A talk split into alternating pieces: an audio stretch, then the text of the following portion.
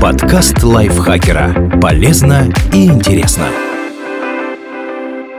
Всем привет! Вы слушаете подкаст лайфхакера. Короткие лекции о продуктивности, мотивации, отношениях, здоровье, обо всем, что делает вашу жизнь легче и проще. Меня зовут Михаил Вольных, и сегодня я расскажу вам про 10 мифов о Наполеоне Бонапарте, в которые не стоит верить. Наполеон был коротышкой. Это самый распространенный миф о французском императоре. Якобы Бонапарт вознамерился завоевать Европу, потому что пытался таким образом компенсировать свой маленький рост. Чаще всего в интернете последние оценивают в полтора метра. В честь Наполеона даже назвали комплекс, из-за которого невысокие люди стремятся добиться больших успехов в карьере или других областях жизни, чем их рослые товарищи. Императора и правда изображали коротышкой на британских карикатурах. И миф о том, что Бонапарт злобный истеричный карлик, скорее всего, появился благодаря английскому художнику Джеймсу Гилрею, который рисовал врага Англии в этом неприятном образе. Впрочем, он и родного короля Георга III не щадил. А рост Наполеона оценили в полтора метра, потому что переводчики неправильно сопоставили английские и французские футы. Полководцы измеряли в последних, и на самом деле рост равнялся 170 сантиметрам, что было средним показателем для мужчин той эпохи. Свое же прозвище «маленький капрал» Наполеон получил от солдат личной охраны, куда набирали только здоровяков. На их фоне он действительно казался низким. Так что комплекс в честь Наполеона назвали зря. Те же Пушкин, Черчилль и Сталин были на 2-3 сантиметра ниже него, но их кардиками никто не считал. Наполеон был брюнетом с орлиным носом. Еще один стереотип о внешности Бонапарта. Обычно его изображают смуглым брюнетом со слегка курчавыми волосами и носом с сильно выраженной горбинкой. Этот образ возник из-за того, что Наполеона рисовали люди, которые никогда не видели его и судили о его облике по происхождению. Бонапарт родился на острове Корсика и говорил с итальянским акцентом, и поэтому на картинах и карикатурах ему придавали внешность южанина. В действительности же у Бонапарта были темно-русые волосы, голубые глаза, прямой нос и бледная кожа. На Корсике Мексики, несмотря на стереотипы, шатенов и блондинов тоже хватает. О реальных чертах внешности французского императора писали в воспоминаниях жена маршала Жуно герцогиня Добрантес и генерал-лейтенант Денис Давыдов. Тот видел Наполеона в лицо во время переговоров с Александром I в Тильзите. По приказу Наполеона сфинксу отстрелили нос из пушек.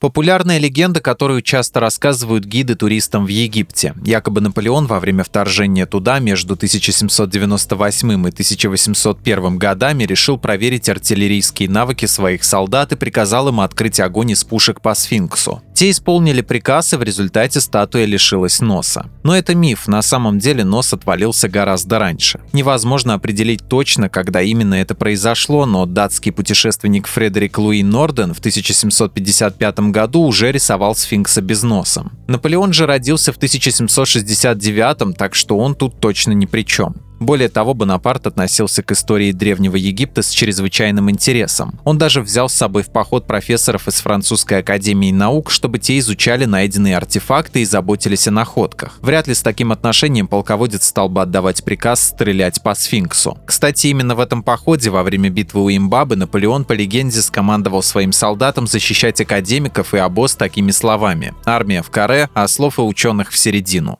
Наполеон просил свою жену Жозефину не мыться.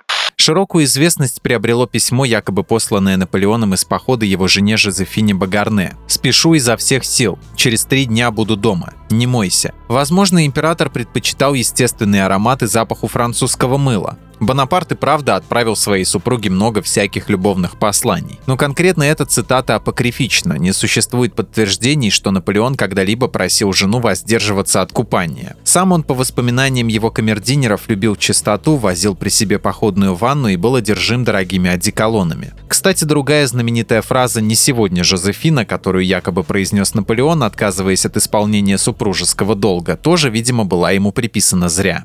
Наполеон написал любовный роман.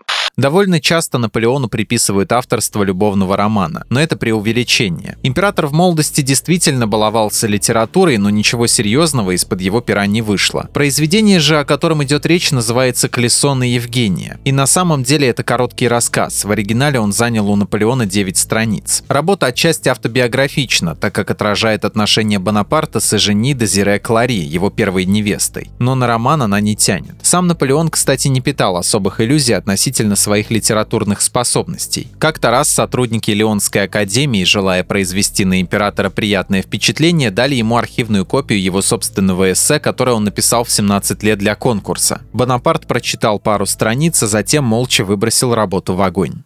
Наполеон стал мусульманином. Принятие ислама часто приписывается самым разным историческим личностям, и Наполеон не стал исключением. По сети ходит теория, что во время посещения Египта он так проникся магометанством, что стал мусульманином и принял имя Али Бонапарт. Вообще Наполеон и правда рассматривал возможность показательно принять ислам во время похода в эту страну, но не из искренней веры, а чтобы сделать более лояльными и послушными местных жителей. Однако, узнав, что для этого требуется, засомневался. Некоторые из их принципов для нас неприменимы, говорил француз русский император. Что касается обрезания, то Бог сделал нас непригодными для него. Что насчет употребления вина, мы были бедными замерзающими людьми, жителями Севера, которые не могли без него существовать. Наполеон вообще не был верующим человеком и рассматривал религию только как инструмент, который может помочь контролировать народы. Так что история о том, что он принял магометанство, это выдумка. Армия Наполеона была уничтожена русской зимой. Один из самых распространенных мифов о Наполеоне гласит, что причиной поражения его армии во время Отечественной войны 1812 года стала суровая русская зима. Не готовые к холодной погоде французы перемерзли, а русские, привычные к снегам, перешли в контратаку и выгнали их со своей земли. Поэтому по интернету ходит ироничная пословица, что главные победы в истории России одерживал генерал Мороз. На самом же деле провал кампании Наполеона был очевиден задолго до зимы. Самыми высокими потери французской армии были летом и осенью, и причиной их были не холода, а проблемы с логистикой и нехватка припасов. Также значительная часть войск перемерла от болезней, в частности от тифа, и русская зима не была тут решающим фактором. На дне Семлевского озера лежит золотой обоз Наполеона. Есть легенда, что при побеге из России Наполеон в спешке вывез с собой огромное количество золота, серебра и реликвий. Обоз вышел настолько большим, что его якобы пришлось тянуть семи сотням лошадей. Но когда Бонапарт понял, что богатство его замедляет, то приказал скинуть груз в Семлевское озеро. Но существование наполеоновского клада сомнительно. Единственным источником информации о нем являются мемуары Филиппа де Сигюра. Историю повторил в своей биографии Бонапарта Вальтер Скотт, и она растиражировалась. Легенда известная, но только только исследовавшие озеро в 1960 и 1979 годах ученые с водолазами там ничего не нашли. Вместо Наполеона в изгнании на острове Святой Елены томился двойник. Миф о том, что Наполеона заменил двойник по имени Франсуа и Жен Рабо, впервые появился в печати в 1911 году. Скорее всего, он был основан на мемуарах полицейского агента по имени Ледрю, опубликованных в 1840 году. Тот утверждал, что жителя французской деревни Баликур Франсуа и Жен Рабо навестил генерал Гаспар Гурго, один из бывших товарищей Наполеона, и завербовал того в двойники императора, после чего мужчина из деревни исчез. Звучит интригующе, но это тоже выдумка. Нет вообще никаких доказательств, что упомянутый рабо существовал, равно как и нет сведений, что Наполеон когда-либо покидал остров Святой Елены. Слишком хорошо его охраняли. Наполеона отравили англичане.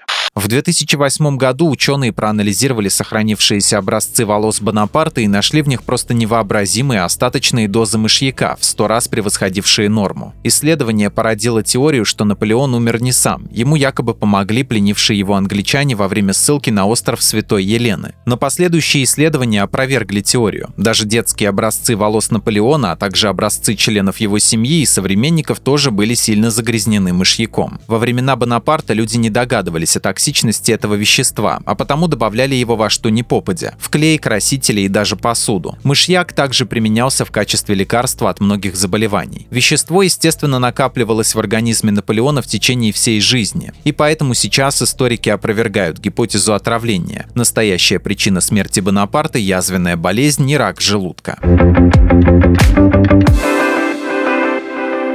Благодарим Дмитрия Сашко за статью. Подписывайтесь на подкаст Лайфхакера на всех платформах, чтобы не пропустить новые эпизоды. А еще слушайте второй сезон подкаста «Кто бы говорил». В нем мы зачитываем реальные истории слушателей о том, что их волнует, и вместе с экспертами обсуждаем, как преодолеть трудности и выйти из сложившейся ситуации. На этом я с вами прощаюсь. Пока. Подкаст Лайфхакера. Полезно и интересно.